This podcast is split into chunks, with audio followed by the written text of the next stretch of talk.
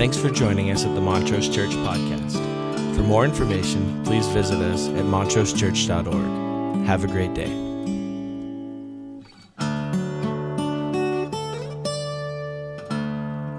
Singing last week as our children performed that musical and sang that song right in the middle. You know, you don't, you don't expect that right in the middle of a children's musical. You think, you know, we're going to do little songs and, you know, candy canes and sugar plums and, and yet the resonating truth that our stories don't always unfold the way we desire. In fact, that's probably the chief source of conflict, isn't it? Is when the stories aren't unfolding the way we desire. It's, you know, we, we start to make decisions about whether God gets to be God. I mean, yes. if you're going to run it this way, I'm not sure I want you in charge. Running amok. Yeah, running amok.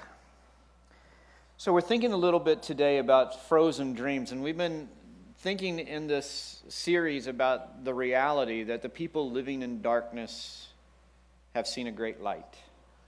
On those living in the land of the shadow of death, a new light has dawned. And while the prophetic voices that come to us at the close of the Old Testament, they're, they're creating this imagery of, of sort of a frozen, stuck place. People, people in, you know, we talk about this, you know, 400 years of silence that marks the period of time between the last of the prophetic writings and the opening of the story of the New Testament. And, and God is raising the curtain on this second act. And, you know, it's not like history stops. We know a lot about what's going on in the world during those 400 years, and we know a lot about what's happening to Israel, and it's very significant. It's just that it's not a piece of the prophetic pieces that make up this story. So then the gospel writers, as they open the New Testament, they have a task, and the task is how do we wake everybody up after 400 years? I mean, I have trouble after 20 minutes in here. You understand what I'm saying? See, if you laugh, that tells me you're awake. See? Thank you. So, this idea, this thought then, is, is, that these New Testament writers have to somehow grab people and shake them and say, no, no, this is it. This is the thing. This is what we were waiting for. Those people living in darkness, seen a great light. This is it. So that Luke, when he opens his gospel, he says, I am writing an orderly account so that you may know for certain the things that you've been taught. And I think about and reflect on that. We've been thinking about in this Advent season how many times do you get an opportunity for somebody to say to you, I want you to take an orderly account so that you may be certain of what you've been taught? We're not certain about very many things. We're not certain as we enter into this season what it looks like and what it means. When C.S. Lewis attempts to then create a world in which this darkness is reflected, he chooses the imagery of winter, always winter and never Christmas. He creates this land of Narnia in which all of the reality, everything is frozen, everything is locked down, nothing is moving, nothing is moving forward. There's no hope of breakthrough, there's no hope of springtime. And he creates this world, and we've been thinking about that imagery. It's always winter and never Christmas. And one of the things that gets frozen in us are frozen dreams. When Henry David Thoreau uh, began his conversation, and maybe his best known quote, even though we don't necessarily always attribute it to him, is this quote Most men lead lives of quiet desperation. Now, I don't know if that's a saying that you enjoy. Most of us probably don't have that on a plaque in our home somewhere, celebrating it. But it matters when he spoke the words, because he spoke the words at a time in his life where he had experienced his own series of fame. He, he had been successful in his endeavors and what he was doing, but he had found himself dissatisfied. And so he decided to change his story, and he radically changes his story. He moves to Walden Pond. He decides that what would sort of mitigate his sense of desperation would be somehow taking better care of himself, changing his practices. And so he communes with nature, he, he practices solitude, he goes there. So his statement, most people lead lives of quiet desperation, isn't it's not sort of something that is inevitable. It's not something that's permanent. It's just it's just an observation. And maybe in this Christmas season when, you know, we're feeling joyful and connected and anticipating, maybe somewhere in there you you also feel overwhelmed and some of that. And when we live in lives that are somewhat overwhelmed, we have a tendency to get frozen, to get stuck. And one of the places is in the dreams we dream. And I think our dreams are connected deeply into the stories that we tell. What if the change of practices in your life and your story would have some impact on what it looks like in, in your journey. As I was uh, doing research, everybody doing okay, by the way? I just sort of jumped in and we started talking. Good, good. How are you? And uh, I'm good. I'm good. Um, so, uh, as you think about these next few days, and uh, what a what a great. I've always thought, wouldn't it be nice if uh, Christmas was on the same day every year instead of moving around in the calendar? Doesn't that mess you up? I mean, I woke up this morning and I'm thinking, okay, so it's church, but that's not Christmas Eve. Tomorrow's the eve of Christmas Eve, and then we're that's a different. And then there's Christmas, and I think there's food involved, and I think there's some kind of gifts thing going on. I don't know. So this is that moment in this season where I'm just like, ah, I'm kind of vibrating, you know. But to take a little deep breath and to think about that, when I was doing research for this, I came across a, a website that's called Legacies, and, and uh, it, it, talks about the power of story and the power of storytelling. And uh, just listen to the thoughts that are recorded. Fairy tales, myths, and legends can help you make your own dreams and goals come true. To the Navajos, a person's worth is determined by the stories they know, because this knowledge links the individual to the history of the entire group. The very word story comes from storehouse. A story is a store or a storehouse. Things are actually stored in a story. And what tends to be stored there is meaning. Through story, we get a sense of what the world and what our life in it means. Once upon a time, so begins the stories of childhood. These are stories that center on heroic combat with forces of evil, romantic fantasies of true love, riddles and paradoxes that address our baser instincts. They are noble and patriotic, brave and true, alluring and beautiful. They generally end with evil being eradicated, love triumphant, and everyone decent living happily ever after. These stories have a function, and they're instructive in many ways. Favorite stories are passed along from, from generations around the world. Nearly every culture on the planet has a Cinderella story. Because as human beings, we reach back into our common history and experience for knowledge about truth and direction for the future. Fairy tales and legends and heroic historical epics, biblical stories, and poignant family stories are often the first hint at meaningful order that a child gleans from the experiences of the past. It's through story that young and old connect in very meaningful ways. Stories help us understand our relationships with each other. They encourage compassion. They create a sense of wonder, and they give us a feeling that, hey, we're all in this together. Stories can make both young and old reflect on why we're here, shock us into new truth, give us new perspectives. Hearing stories about things that were long ago also gives children their ability to dream and try to imagine what the future might look like. And I don't think we venture very far from that, do we? I mean, I think the reality is the story we tell ourselves, the stories in which we traffic, have a lot to do with our ability to dream. And so the question this morning is what story are you telling yourself? What story are you telling yourself about your life, about your relationship, about the world, about the context of the culture? What story are you telling yourself? Because that story has a lot to do with what's going on inside of you. It has a lot to do with how your faith is shaped. It has a lot to do with how happy you are or how contented you are in the midst of what's going on around us. I love Frederick Buechner. He's one of my favorite writers. And and uh, I, I, think he, uh, he says things in ways that I find completely captivating. And uh, I recognize this about him, and that is he's weird. He's super weird. Uh, he's very eclectic in his style. Uh, but I like his writing so much that I thought this morning, as we think about story, uh, one of my favorite passages that he ever wrote, I'd read to you.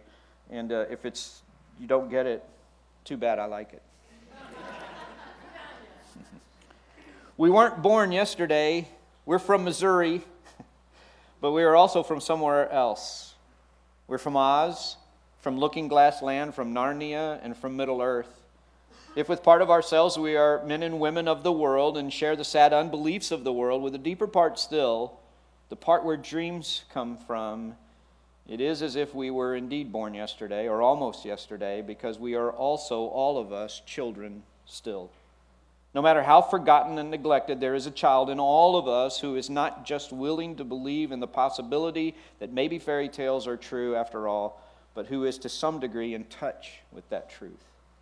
You pull the shade on the snow falling white on white, and the child comes to life for a moment. There's a fragrance in the air, a certain passage of a song, an old photograph falling out from the pages of a book, the sound of somebody's voice in the hall that makes your heart leap and fills your eyes with tears. Who can say when or how it will be that something Easters up out of the dimness to remind us of a time before we were born or after we will die? The child in us lives in a world where nothing is too familiar or unpromising to open up into the world where a path unwinds before our feet into a deep wood. And when that happens, neither the world we live in nor the world that lives in us can ever be entirely can ever entirely be home again any more than it was home for Dorothy in the end either because in the Oz books that follows The Wizard she keeps coming back again and again to Oz because Oz not Kansas is where her heart is and the wizard turns out not to be a humbug, but the greatest of all wizards after all. I, I, I like this thought that you and I have a certain childlikeness in us. And part of the story we tell ourselves is based in this reality of how much we believe in the possibilities of our life. And that has everything to do with the story that we are telling ourselves. And I, I know that for a lot of us, we, we talk about this. I'm going to tell the truth about my life. I, I want to talk about the truth of my life. Sometimes we say things in relationship to others. Sometimes we say things about our culture and our world, and we find them to be truth. And maybe they have truth in them. But are they the truth? Are they the story that needs to be told? Are they the story that could unfreeze our dreams? Jeremiah is the weeping prophet. We've taken this series from the Old Testament prophets and, and, and they've painted us a story. And there's anticipation. Joel, he anticipates, and, and, and uh, he's quoted by Peter in the New Testament as saying, uh, This is what you have heard about. Your young men will see visions, and your old men will dream dreams, and on men and women the Spirit will be poured out on you. There will come this time when the dreams are reawakened, when something significant happens. And, and the reason I mention that to you is that what Peter is saying is Christmas ushers in this time. Has it ushered in this time for you? A time when you sense the presence and the Spirit, and you dream dreams, and you see visions, and you feel this kind of inextinguishable hope. What story are you telling? Jeremiah is known as the weeping prophet. He didn't want the job of being a prophet. He begins uh, his work as a prophet in about 626 BC. And I know that on a Sunday morning like this, you, you so are just desiring to connect with the history of it all. So he begins his, he begins his ministry in 626, which, if you kind of know your history, about 597, the first exile to Babylon happens. So you get that? We're about 30 years prior to the first exilic experience where King Nebuchadnezzar comes and he takes uh, uh, uh, the southern kingdom into uh, exile. Uh, that's when Ezekiel is taken into exile. That, that's when Shadrach, Meshach, Abednego, and Daniel all move into Babylon uh, into exile. And, and so he's 30 years prior to this, and he's been assigned to be the prophet that would tell people, hey, 30 years from now, this is coming. And, and when God says, I want you to be the prophet and I want you to tell this story, he says, no, thank you. I, I don't want to. I, that is not, I do not want to spend the next 30 years of my life telling that story. That is not what I want to do. And then God says, Well, I've got great news for you. Um, not only do I want you to tell the story, I don't want you to marry and I don't want you to have children. I want this story to be your sole focus. That's why he's called the weeping prophet, because he's not happy about it. In fact, it's astonishing to me when you read Jeremiah's account. Uh, he has a section of his book called his Confessions. In fact, they, they sprinkle throughout the book. And in his sections that we call confessions, he's just very frankly saying to God, uh, I really don't like the way you're running the world. You know, I mean, he just very blatantly says, It's not working out the way I'd hoped. My life's not going the way I'd hoped. I would rather be doing something else. I would rather be saying different words. And there's sort of this paradoxical thing happening in the writings of Jeremiah as they unfold and as he begins to tell those stories. Jeremiah 12:1. You are always righteous, Lord, when I bring a case before you. So far, so good, right? Yet I would speak with you about your justice. Why does the way of the wicked prosper? Why do all the faithless live at ease? I mean, that's a, that's a little prophet saying, Listen, I'm out here preaching this stuff. How about a little something, something? How about a little help? How about something works out for the good people? How about some people that are telling the decent story? How about something comes their way? But it's not coming his way. It's not happening like that. Thankfully, we don't feel that way anymore. Thankfully, we're happy to just, you know, do the right thing for the right reasons and tell the right story, no matter what it costs us. Jeremiah 15, 18. Why is my pain unending and my wound grievous and incurable? You are to me like a deceptive brook, like a spring that fails. I don't know. That's great imagery, isn't it? I mean, what he, he creates this image that says, I'm like a starving man. I'm like a person that's in the desert. I'm like a person that's longing for a drink. And I show up and the spring fails. It's like I can see it out there. Like it's, it's in the distance. I, I can almost taste it. I can smell the water from here. But when I show up, there's just nothing there. And why is it like that? And I don't know about you, but when I think about that, I think, this is in the Bible. I would have cleaned this up. I mean, I, I just wouldn't have left it. I would have said, you know, people are going to read that and they're going to be discouraged. And I'm not sure we need all of that kind of gestalt in our conversation. You know, let's, let's have a little less reality, a little more fantasy as it unfolds. And it turns out that that's exactly what Jeremiah is facing. He's facing a whole group of people who are telling stories and dreaming dreams that are not true.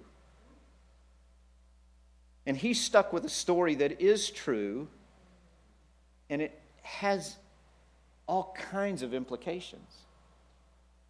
So, so what's happening to Jeremiah is that there are a whole group of people who say, you know what? It doesn't really matter how you live, and it doesn't matter what your choices are, and it doesn't matter what your practices are. It really doesn't matter. Ultimately, God is just going to take care of everything and everybody. So just, just, just keep hoping for something better. Now, it would be one thing if Jeremiah, you know, if, the tenure, if his tenure as prophet would have been like a year or two years or five. But for 30 years, he has to say, no, it matters what you choose. No, it matters the story you tell. No, it matters how you relate to the people around you. No, it matters the truth that you believe. No, it all matters. It all has significance. And even in the midst of that, when things don't seem to be going well, there's still a story that matters to you. Surprisingly, Jeremiah doesn't have many friends. In fact, we're really told about one ongoing relationship in the, in the very, very self revealing letters that he writes. We find that he has one really close friendship and relationship, and that is with a person named Baruch, who serves as his secretary and records all of his findings. And so, as a contemporary of Habakkuk and Obadiah, you know, later it would be Ezekiel. They would serve during the same kind of period. You know, Jeremiah at the beginning, Ezekiel towards the end. He is commissioned to write a letter in 597 when the exiles have all gone now into Babylon. He remains in Jerusalem, and God says, I want you to write a letter and I want you to send it to those people in exile.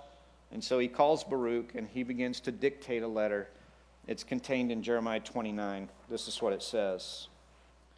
This is the text of the letter that the prophet Jeremiah sent from Jerusalem to the surviving elders among the exiles and to the priests and the prophets and all the other people Nebuchadnezzar had carried into exile from Jerusalem to Babylon.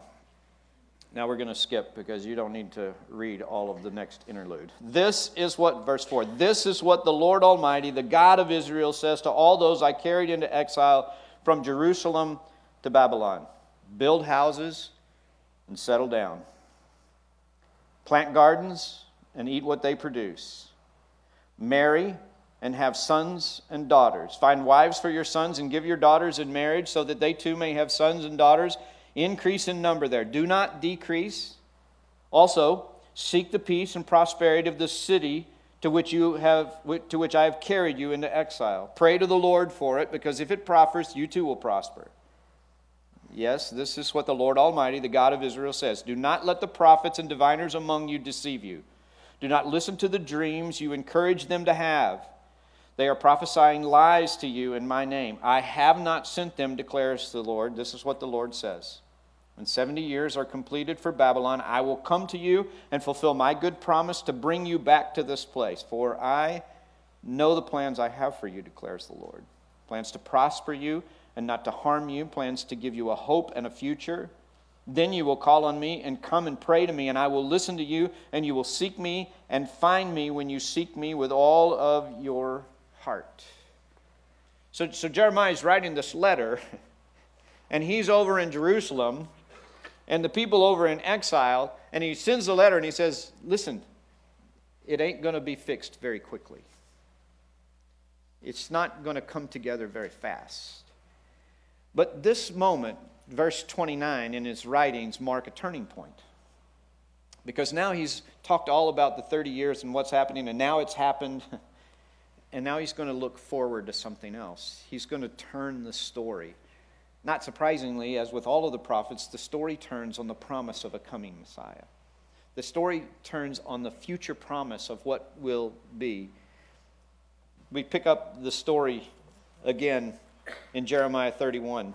The days are coming, declares the Lord, when I will make a new covenant with the people of Israel and with the people of Judah and it will be not, not like the old covenant I made with their ancestors when I took them by the hand and led them out of Egypt because they broke my covenant, though I was a husband to them, declares the Lord. This is the covenant I will make with the people of Israel after that time, declares the Lord. I will put my law in their minds and write it on their hearts, and I will be their God, and they will be my people. No longer will they teach their neighbor or say to one another, Know the Lord, because they will all know me, from the least of them to the greatest, declares the Lord. For I will forgive their wickedness and will remember their sins no more. This is what the Lord says He who appoints the sun to shine by day, who decrees the moon and stars to shine by night, who stirs up the sea so that it wa- its waves roar, the Lord Almighty is his name.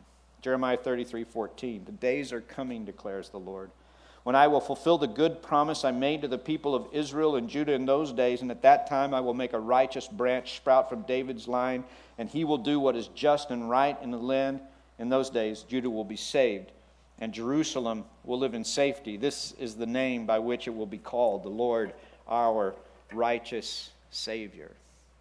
So, so like all the other Old Testament prophets, they, they talk about the reality of what is. They talk about how the story is unfolding. They talk about where God is in the process. They, they, they, they speak these words of this, this deep, deep truth about the reality of life. And then they say, and you can anticipate this is where the story turns.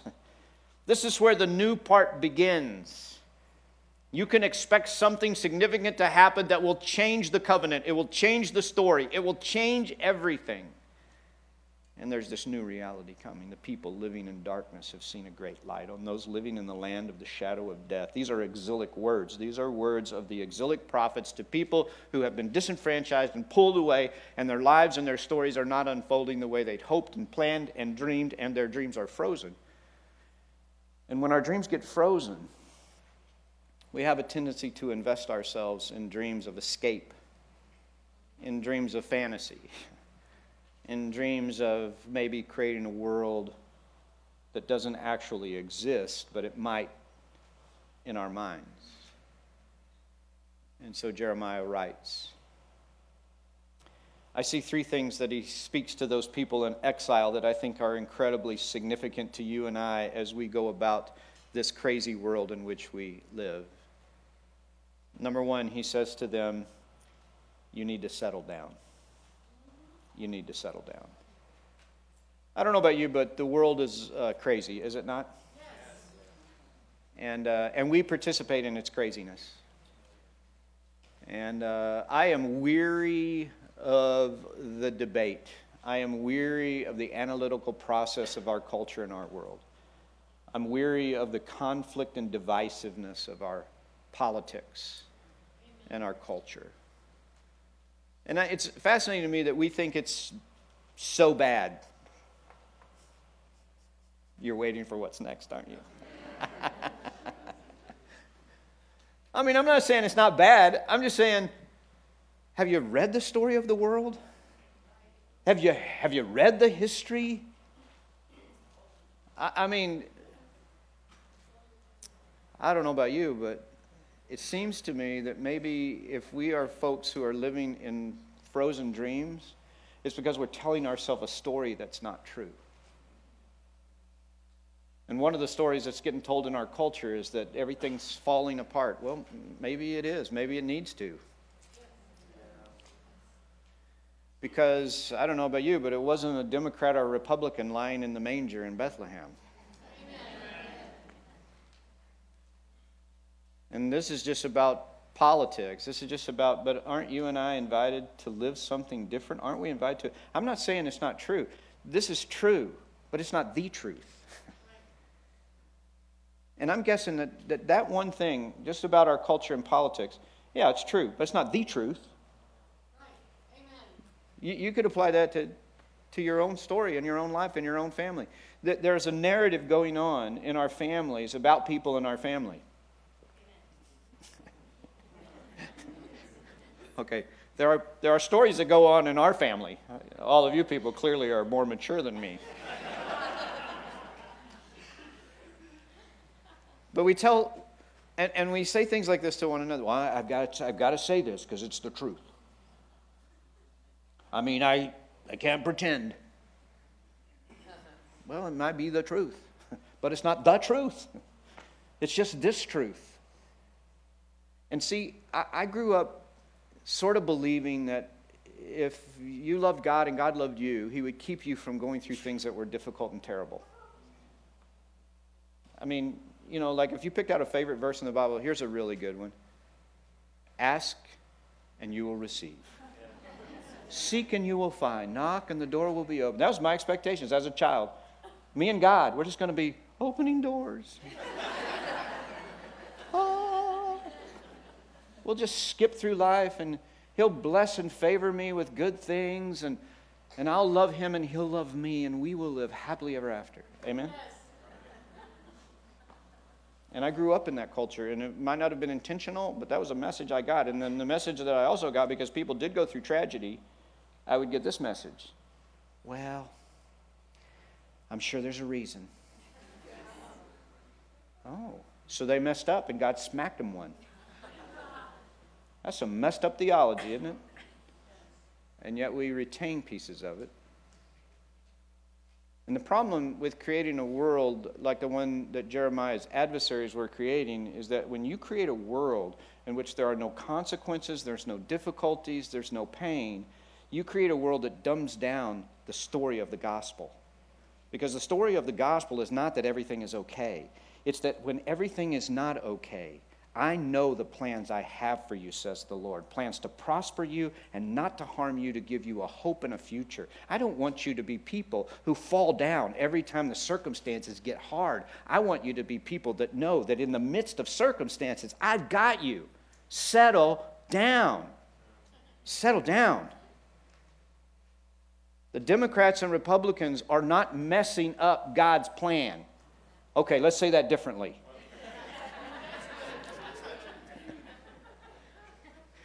The Democrats and Republicans can only mess up the plan to a certain degree. and that is the truth, but it is not the truth.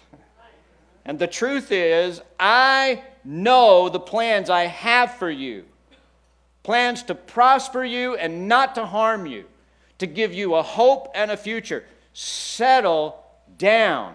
Stop panicking. It doesn't matter if you're panicking sociologically, culturally. Maybe you're panicking in your own family. You're just panicked. My child decided this. My child chose this. My parents are doing this. My, ah! My weird uncle's coming to Christmas. Ah! settle down.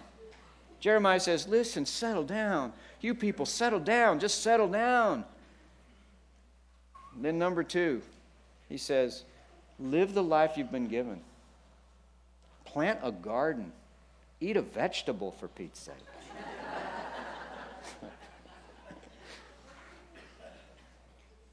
Give your children in marriage. Go on. I mean, I know you want to put your life on hold till everything works out and it's all come together. Guess what? That never, ever happens. ever. Maybe after you die.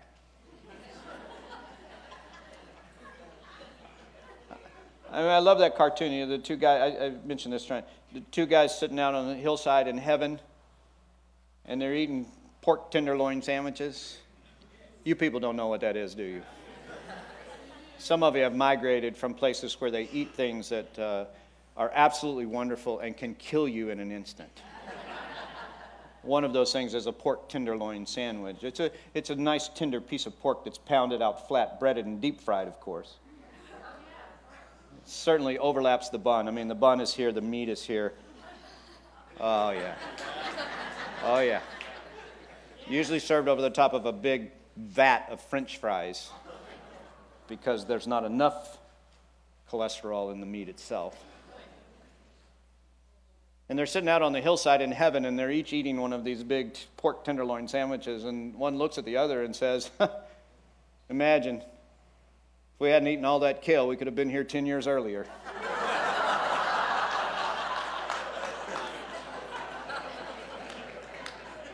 and that's not only this truth, that is the truth.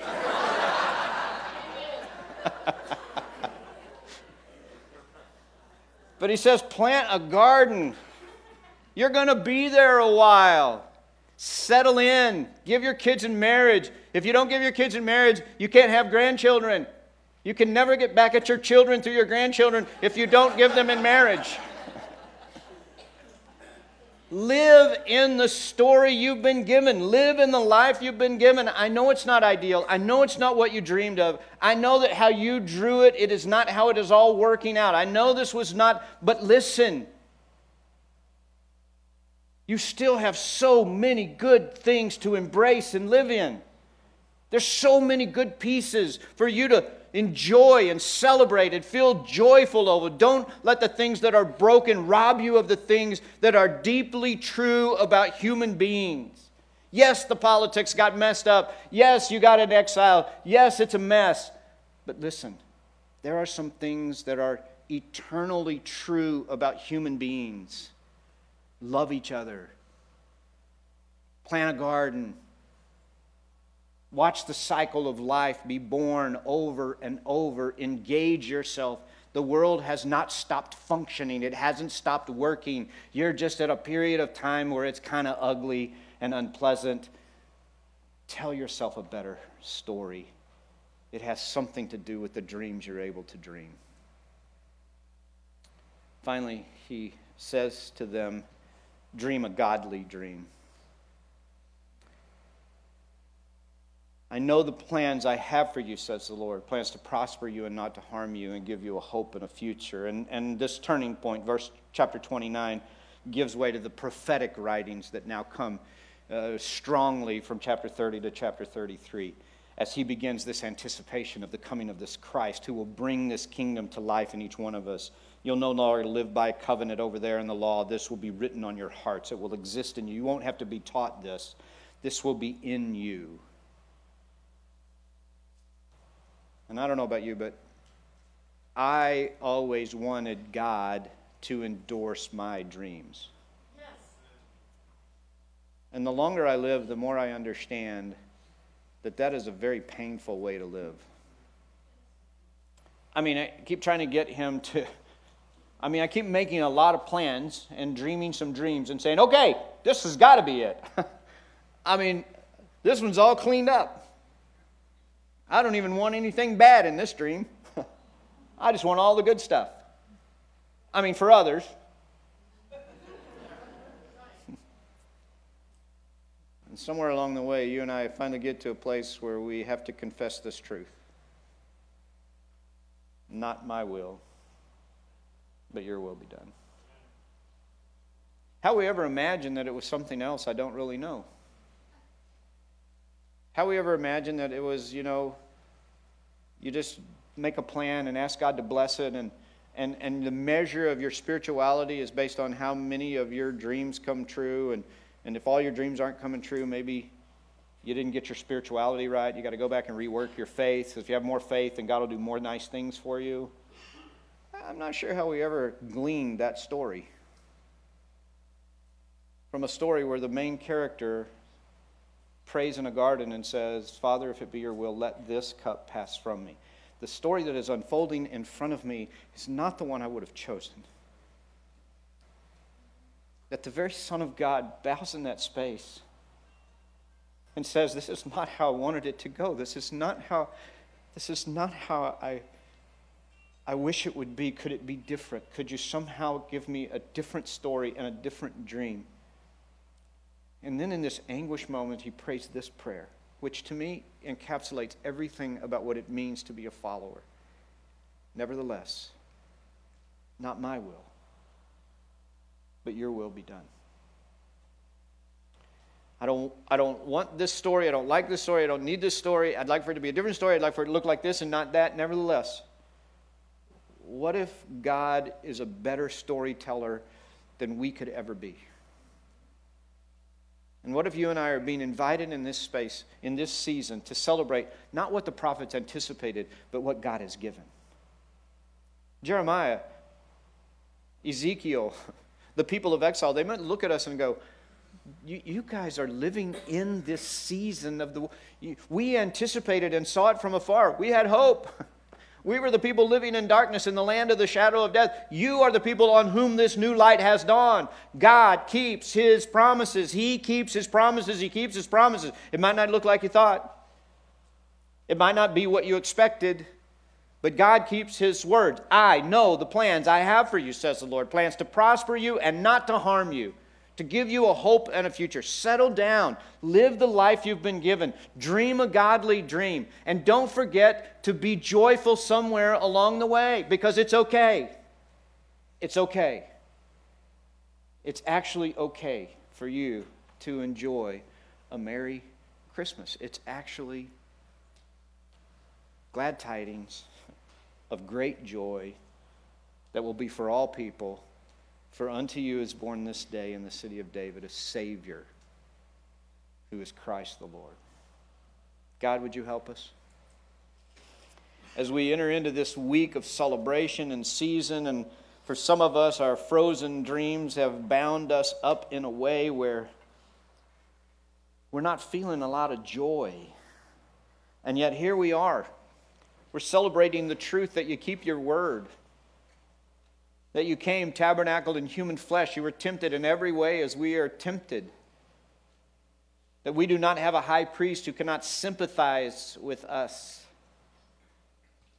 So we're invited to come boldly before the throne of grace so that we may receive mercy in our time of need. This is not about some sanitized life in which nothing bad ever happens. This is about a promise that in the midst of the story that is unfolding around us, you know the plans you have for us to prosper us and not to harm us, to teach us and grow us and bring us depth, to bring us the good news of a Savior. So I pray grace over every home and family represented, those on live stream. I pray that you would help each one of us to take a deep breath in this season and settle down and help us to live the life we've been given to the very best of our ability, to see the joy in it and the grace in it and the blessing in it. And I pray that you would build in each one of us a godly dream in this season.